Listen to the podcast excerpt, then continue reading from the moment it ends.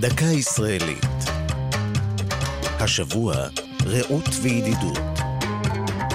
והפעם, הקרן לידידות. ארגונים רבים מרחבי העולם מסייעים לישראל בתרומות. אחד הידועים שבהם, התומך בחברה הישראלית דרך קבע, הוא הקרן לידידות, או בשמה המלא, האחווה הבינלאומית בין יהודים לנוצרים.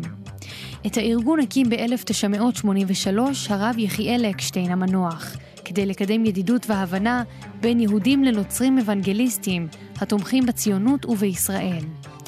מאז פטירתו של אקשטיין בפברואר השנה, עומדת בתו בראש הארגון. מטרת הקרן לסייע לישראל בתחומי הרווחה, העלייה והביטחון.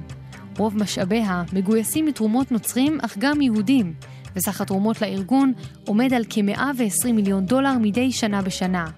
אלו מנותבים לארגונים ועמותות בארץ ובעולם, המסייעות לאוכלוסיות מוחלשות ולקהילות יהודיות.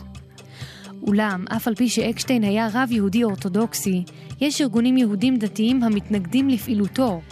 לדעתם, הארגון יוצר הכשר לנצרות בקרב יהודים ומסייע לאמונת הגאולה הנוצרית.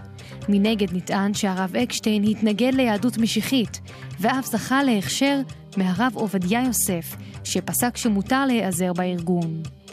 גם הסוכנות היהודית רואה ברכה בקרן לידידות ומשתפת עימה פעולה בפעילויות רווחה, בחיזוק יהודי התפוצות ובעידוד עלייה ארצה. זו הייתה דקה ישראלית על הקרן לידידות. כתבה והפיקה יעלי פוקס, ייעוץ הדוקטור תומר פרסיקו, הגישה נועם גולדברג